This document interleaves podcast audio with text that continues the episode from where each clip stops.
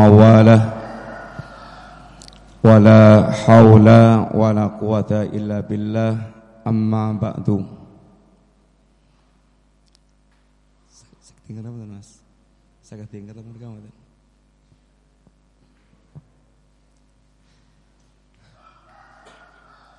Okay.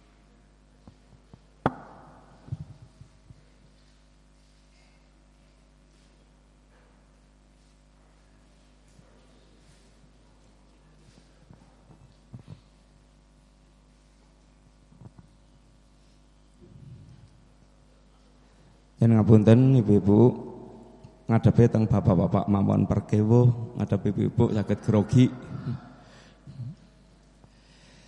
Bapak sekalian, enjang menika monggo kita ngaos setunggal doa di antara doa ingkang dipun ajaraken Rasulullah sallallahu alaihi wasallam. Doa pun Allahumma zayyina bizinatil iman. Ya Allah hiasilah kami dengan hiasan iman. Pendek doa ini pun panjang tapi niki penggalan saking doa. Allahumma zayyina bi zinatil iman. Sampun apal Bu? Coba dipun apalaken Allahumma zayyina bizinatil iman. Pun piyambak monggo.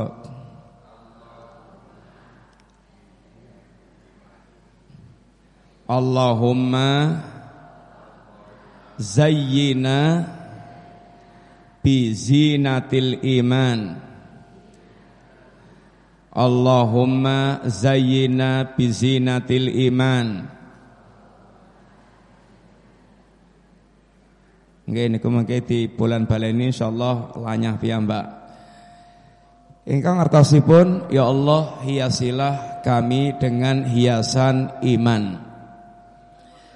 Bapak sekalian, napa sih maksudipun doa ingkang dipun aturaken Kanjeng Nabi sallallahu Sepindah Bapak Ibu kita kata sadar kita ndonga dumateng Allah niku sebab status kita dumateng Allah niku dipun sebab Allah kanthi ungkapan fakir. Ungkapan fakir. Kita niku dipun statuskan Allah niku fakir. Fakir niku nai basa kota gede pun kere. Pirsa mboten? Kere Kiri niku total mutlak membutuhkan Allah Subhanahu wa taala. Allah ngendikaken Ya ayuhan nas antumul fuqara'u ilallah Wahai manusia kalian adalah orang-orang yang fakir yang total mutlak membutuhkan Allah Nah sekalian, Mbok nyun ngapunten panjenengan statusnya niku jenderal bintang limo ingkang paling moncer, paling sugih mboten namung sak kota gede sak Indonesia. Mbok ya dados penguasa ingkang paling dhuwur. Niku statusnya di hadapan Allah niku kere. Yang kita harus merasa betul-betul tidak bisa lepas kebutuhan kita dumateng Allah sanajan mamung sak detik. Bapak sekalian, ah sadar mboten naik kita niku butuh Gusti Allah walaupun sak detik tiap detik kita niku butuh kali Gusti Allah. Ampun rumaos kita sakit mandiri Rumaos mboten betaken Gusti Allah walaupun namung sak ke depan. Nabi ngajaraken wala takilni ila nafsi tarfatain ya Allah jangan sampai engkau sandarkan urusan diriku kepada diriku sendiri walaupun sekejap mata. Artasipun kita dilatih dididik Kanjeng Nabi supados rumaos selalu membutuhkan Allah walaupun ya ini uh, sekejap mata jangan sampai kita merasa tidak membutuhkan Allah taala. Napa contoh ini pun kalau kita butuh Allah walaupun uh, kita butuh Allah dalam setiap waktu dan kita tidak boleh merasa tidak butuh Allah walaupun sekejap mata. Contoh ini pun apa niku?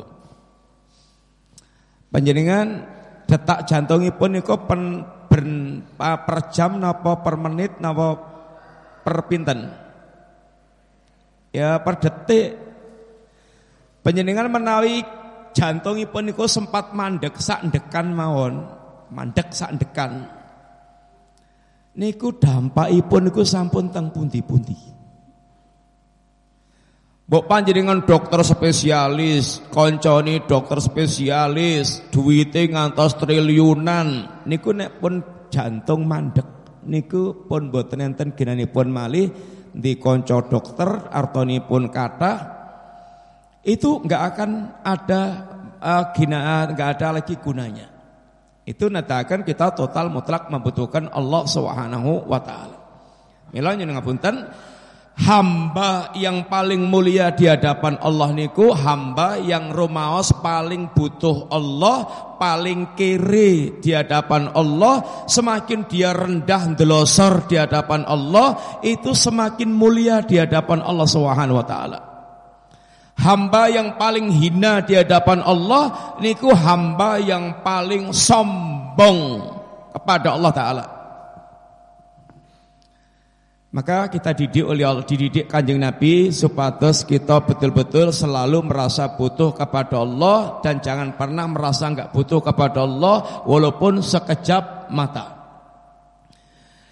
Di antara rasa butuh kita kepada Allah, kita kedah kata-kata ndonga dumateng Allah taala. Nyun dumateng Allah. Sehingga doa kita itu kita seringnya kita berdoa kepada Allah niku itu justru membuat Allah semakin suka kepada hambanya. Nek panjenengan nyuwun dumateng makhluk niku tambah sengit, sing disuwuni mboten seneng. Sanajan ingkang dipun suwuni niku sugih mblegedu, sugih kados napa tiyang niku nek dipun suwuni mboten remen.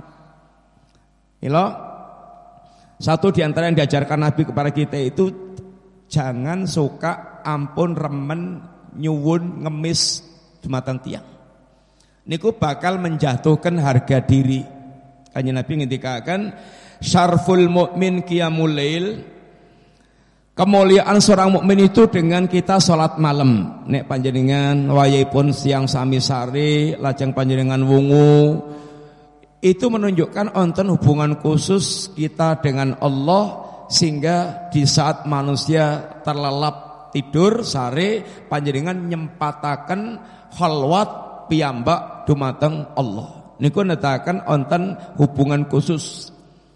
Nomor kali kata Nabi wa issuh istighna'uhu anin nas dan isahnya kemuliaan seorang mukmin itu ketika dia merasa tidak butuh kepada orang lain alias merasa cukup dengan pemberian Allah boten seneng ngemis-ngemis boten seneng nyuwun-nyuwun dia merasa cukup dengan apa yang diberikan oleh Allah qanaah dan dia tidak dermisan dumateng tiang sanes. Ini adalah harga diri. Sehingga Nabi mengajarkan kita mandiri, meras keringat sendiri, jangan suka menggantungkan dumateng tiang sanes. Ini adalah termasuk kemuliaan ini seorang muslim. Pas tunggu kita ingkang dipunajan kanjeng Nabi ingkang kelewat atarakan kita atarakan kalau wau Allahumma zayyina bizinatil iman. Ya Allah hiasilah aku dengan hiasan iman. Pas kalian hiasan hakiki niku iman. Kadunya niku nggih hiasan kelambi, kalung, gelang, omah, kendaraan, jabatan, anak, istri niku sedaya termasuk hiasan. Dan Allah menjadikan hati manusia ini remen dengan hiasan-hiasan singkang sifatipun duniawi kalau wau. Zuyyina linasi hubbus syahwati minan nisa'i wal banina wal qanatiril muqantarati minadh dhahabi wal fiddati wal khailil musawwamati wal an'ami wal hars. Dijadikan indah dan ada kecintaan dan ada nuansa syahwat. Apa itu? Kepada wanita, istri, anak, kemudian harta yang banyak, emas, perak, sawah, ladang, ternak, kuda pilihan, dalika mataul hayati dunia yang ini adalah semuanya bunga rampai kehidupan dunia. Wajar kalau kita senang dengan istri, senang dengan anak, senang dengan harta, senang dengan kendaraan-kendaraan yang bagus, sawah, ladang, niku wajar.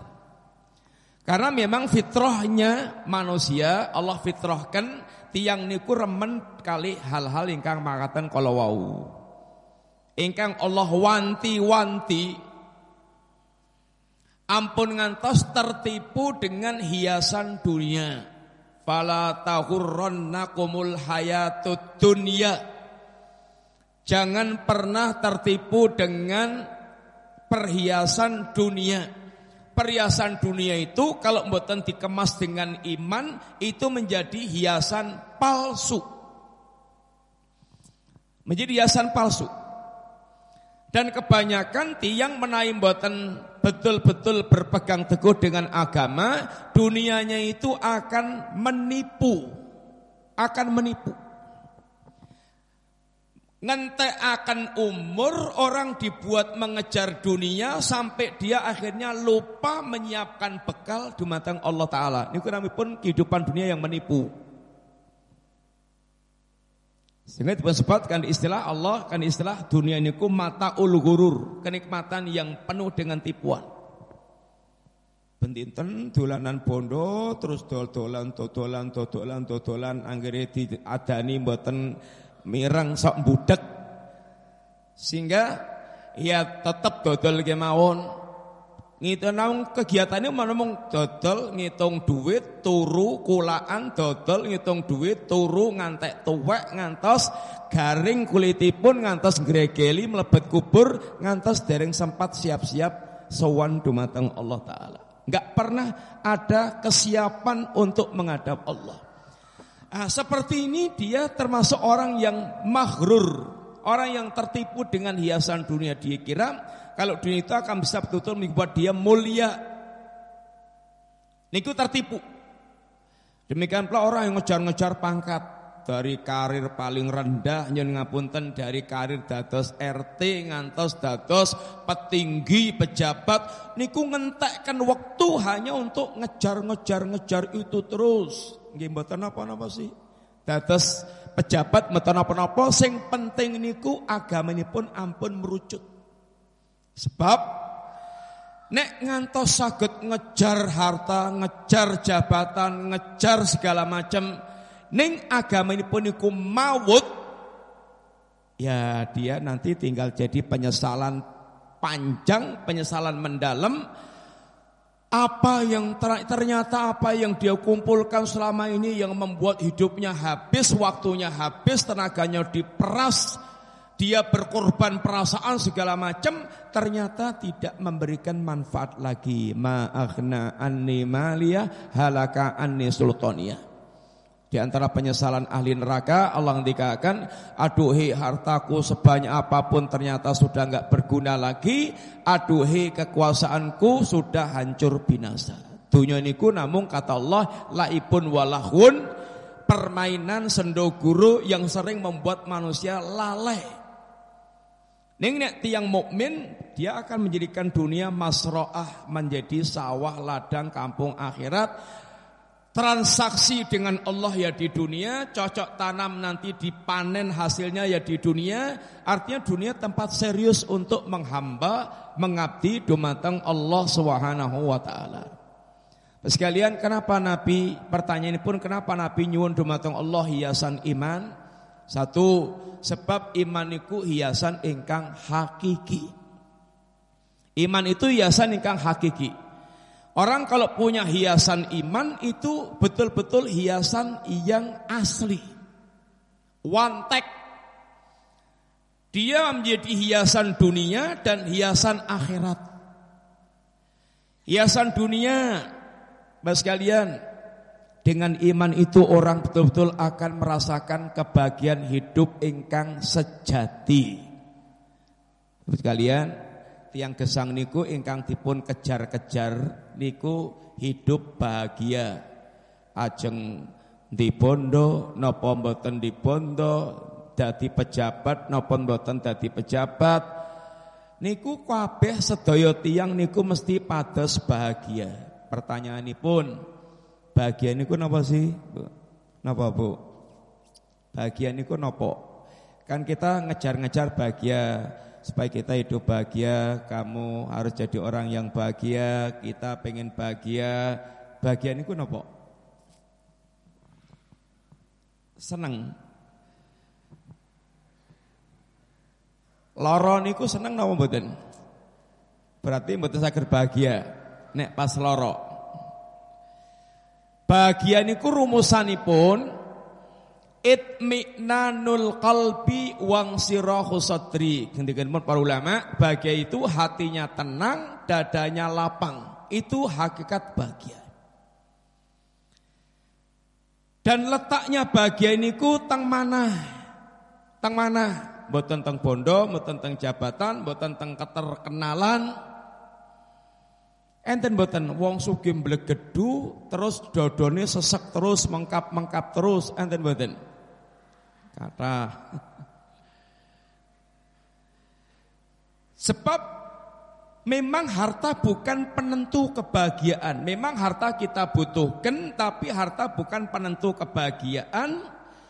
Harta bukan penentu hatinya tenang, jiwanya lapang. Kadang tambah sugih niku tambah sesek dodoni. Sebab kok ngoyak-oyak bondo terus gek sturno sing didelon niku sing kurang. Sing dereng di yang belum didapat sing pun niku kok ngumpul kok numpuk-numpuk mawon. Yang belum dilihat itu yang belum kecekel sehingga rumah saya niku melarat terus dan dia ngejar-ngejar yang belum didapat. Seringnya orang justru kemudian tersiksa dengan men, yaitu hidupnya untuk mengejar atau mencintai dunia Makanya kata Ibnu Qayyim, muhibbud dunya la yang faku min salas. Pecinta penggila dunia itu enggak pernah pisah dari tiga hal. Tiga hal ini artinya akan selalu ada dan mewarnai para penggila dunia. Satu, hamun lazimun. Adanya gelisah terus, resah terus, mboten nate tentrem, mboten mati ayem sebab pun boten ati semeleh. Napa semeleh ini? Hatinya nggak pernah semeleh, nggak pernah pasrah, nggak pernah konaah. Dia adanya itu kurang, kurang, kurang, kurang sehingga adanya gelisah, gelisah, gelisah, gelisah, gelisah. Yang kedua, tak bunda imun, capek terus adanya rumah kesal, kesal, copak, capek, copak, capek. Yang ada itu Ah ini biasanya yang ketiga itu dampak dari yang ini. Karena hidupnya ngejar-ngejar dunia terus Nganti rasolat, ratau ngaji, ratau maca Quran, ratau dikir Dianggapnya ini ku sholat, ngaji, dikir, tang masjid ku ganggu Dunia ini pun Masa toko ini lagi wantri jejer Sekaya sepur uh, antri ini terus kon tutup mergo adan Ya rugi no. Nanti pelangganku ya bubar no rezekiku ya rezekiku ya terus cutel no. Sehingga dia akhirnya dia tinggalkan ibadah ngabekti kepada Allah gara-gara ini pun karena dia khawatir melarat, pelanggannya hilang, tokonya bisa bangkrut. Kekhawatiran rezekinya hilang kemudian menjadikan dia kemudian meninggalkan ibadah. Sehingga adanya itu hanya pengen ngoyak terus ya ini uh, ngejar-ngejar dunia yang akhirnya membuat dia bahkan melalaikan, melupakan Allah, melupakan agamanya sehingga urip niku pun butuhipun namung dumateng dunya. Yang pertama, kenapa Nabi berdoa dengan Allahumma zayyina bizinatil iman karena iman itu hiasan yang hakiki di dunia. Iman itu akan bisa mewariskan kebahagiaan, ketenangan, ketentraman, Sanajan pun sekedhik, sanajan pangkatipun niku endek, mboten dhuwur, sanajan namung tiang kampung, ning menawi manahipun nika betul-betul dia berias dengan iman, iman ini akan memberikan kebahagiaan yang hakiki. Tiang mukmin niku Nabi ngendika akan uripipun niku ngedapi-dapi, ngumunaken, menakjubkan. Kenapa? Karena orang yang beriman itu kalau dia mendapatkan nikmat, dia bersyukur, mendapatkan musibah, dia bersabar. Itu yang membuat hatinya tenang.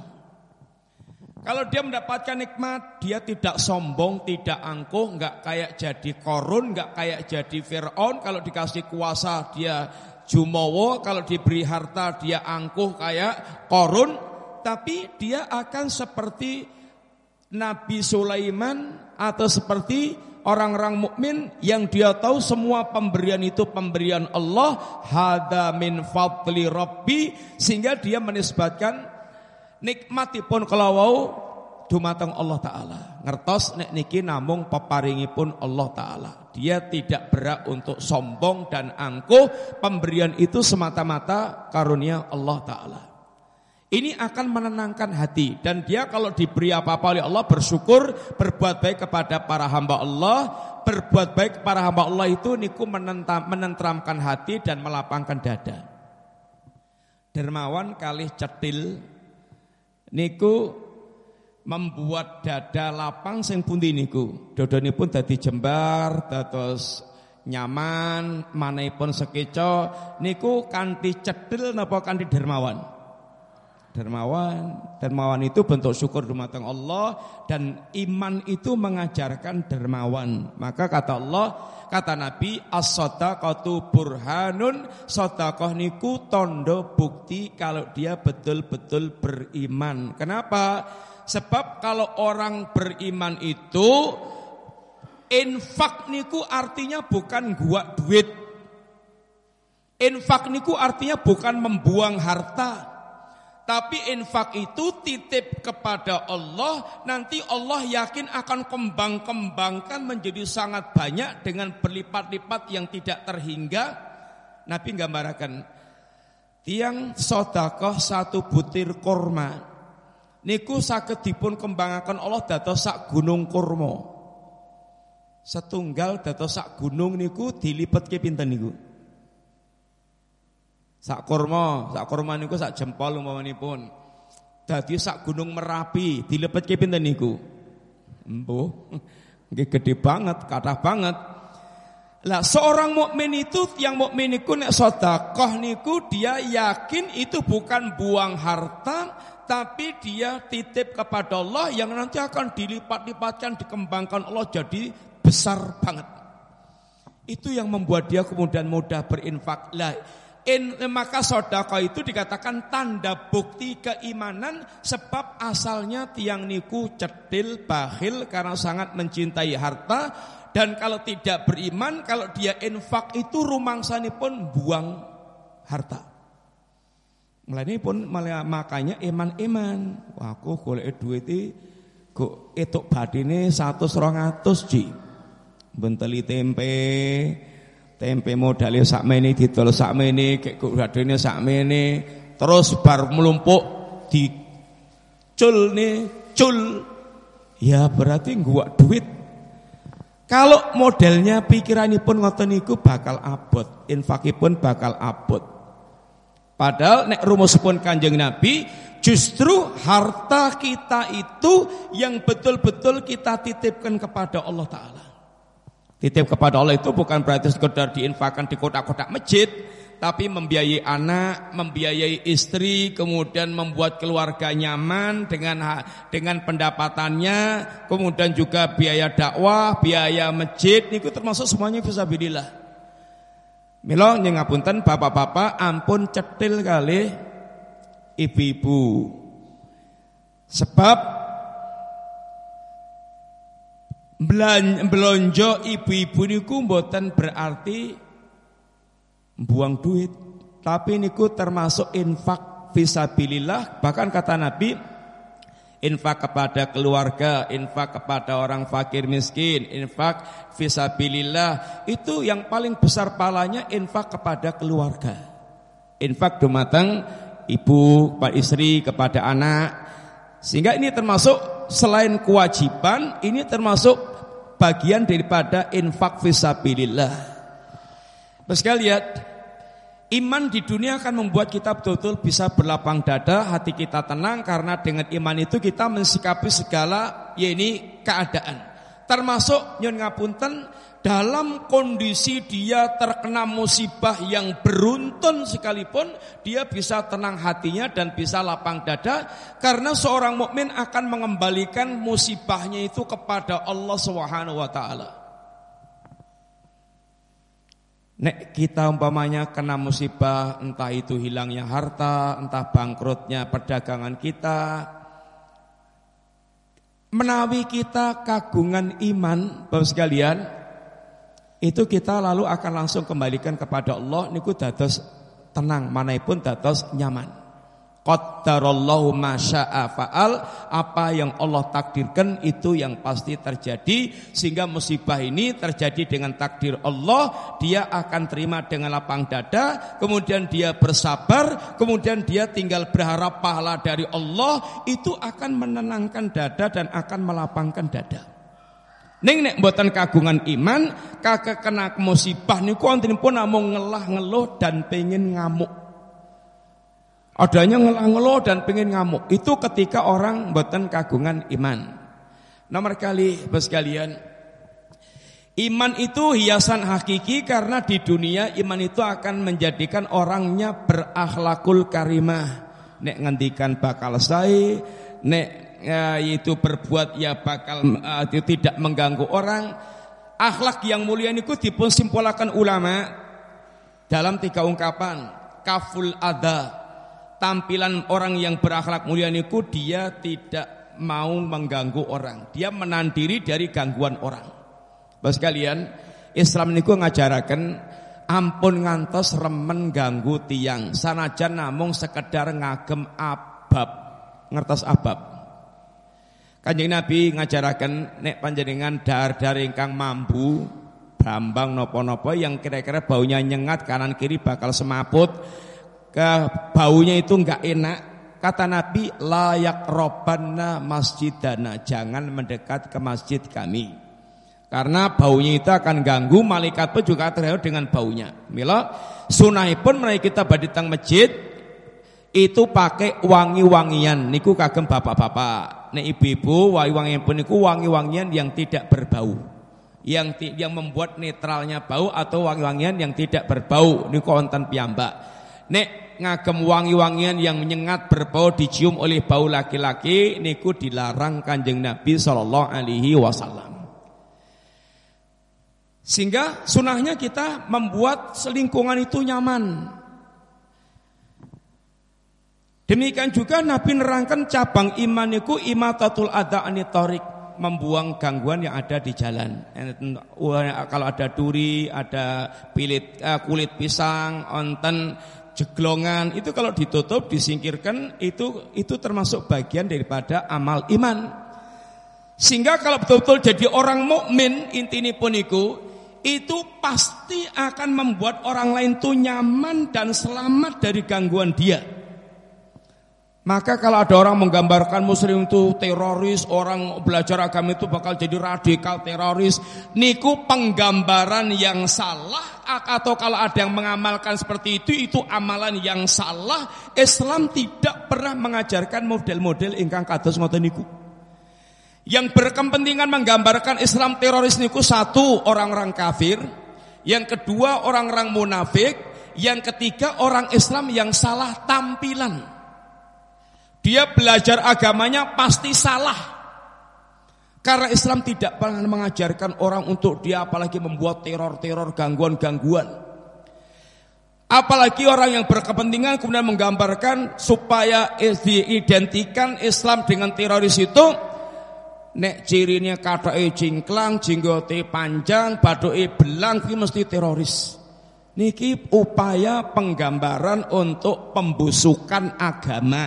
Sanajan kita mboten mengingkari ada orang yang tampilannya kayak gitu jadi teroris.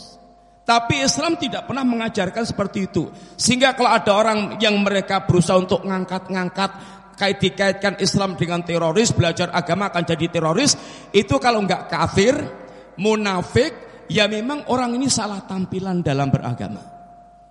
Tapi Islam tidak pernah mengajarkan kayak gitu. Wong abab saja kita nggak boleh ganggu, apalagi buat teror-teror. Niku kita kata itu betul-betul faham hakikat Islam diajarkan Nabi. Kemudian di akhirat, pas lihat Islam dengan bekal Islam kita kita akan dimasukkan Allah ke surga sehingga yang oh, kalau orang sampai tidak masuk surga alias gagal ke surga alias masuk neraka nyun ngapunten panjenengan kagungan bondo pinten triliun itu nggak bisa dipakai untuk nebus azab yang ditimpakan Allah di saat itu sehingga bekal satu-satunya akan menyelamatkan itu bekal iman. Mila kita tutup kanti doa ini pun kanjeng Nabi uki. Kalau Nabi minta Allah agar Allah memberikan hiasan iman, kanjeng Nabi berdoa kepada Allah, Allahumma la taj'al musibatana fi dinina wala taj'alid dunya akbar hamina. Ya Allah, jangan sampai musibah yang menimpa kami urusan agama Musibah agama itu kalau nggak terkena syahwat maksiat, ya dia terkena syubhat sehingga pemikirannya menyimpang. Niku subhat, niku musibah agama. Tiang meninggalkan sholat, tiang berzina, dia berminum khamr, dia mendem, dia membunuh, itu namanya musibah agama. Dia terjerumus dalam syahwat atau menjadi nyon ngapunten pikiranipun niku nyeleneh dados aneh niku namanya terkena musibah agama. Tunjuk contoh pun tiang dados berpikiran liberal. Dia punya statement, punya ya ini pendapat umpamanya wong Islam pendapatnya semua agama sama. Pendapat semua agama sama niku sama podo podo mawon mboten saged mbedakaken coklat kali telek lencung. Cah cilik ngerti, mosok nganti sekolahipun dhuwur malah dadi beliru. Ini namanya kena musibah agama yang kayak gini ini. Ah, kalau orang terkena musibah agama, apa sekalian, mbok dia jadi jenderal, mau jadi penguasa, mau jadi konglomerat, itu sudah nggak ada artinya lagi karena aset termahalnya sudah hancur. Tinggal dia hanya Allah berikan kesempatan menikmati sebentar nanti berikutnya Allah lemparkan ke jahanam. Numati'uhum qalilan thumma nattaruhum ila adabin qalil kami berikan kesempatan dia menikmati hidup yang sebentar yang nanti berikutnya akan Allah lemparkan ke jahanam. Urip niku mboten dawa. Namung 60 sampai 70 tahun ancar-ancaripun sing lewat nggih wonten umur segini itu nggak panjang. Hanya sak ke depan sak ambekan sak serotan itu kalau kita pun umur seket wingi niku kadosipun namung sega sedinten rong dinten kaya kaya oh lagi wingi lairipun.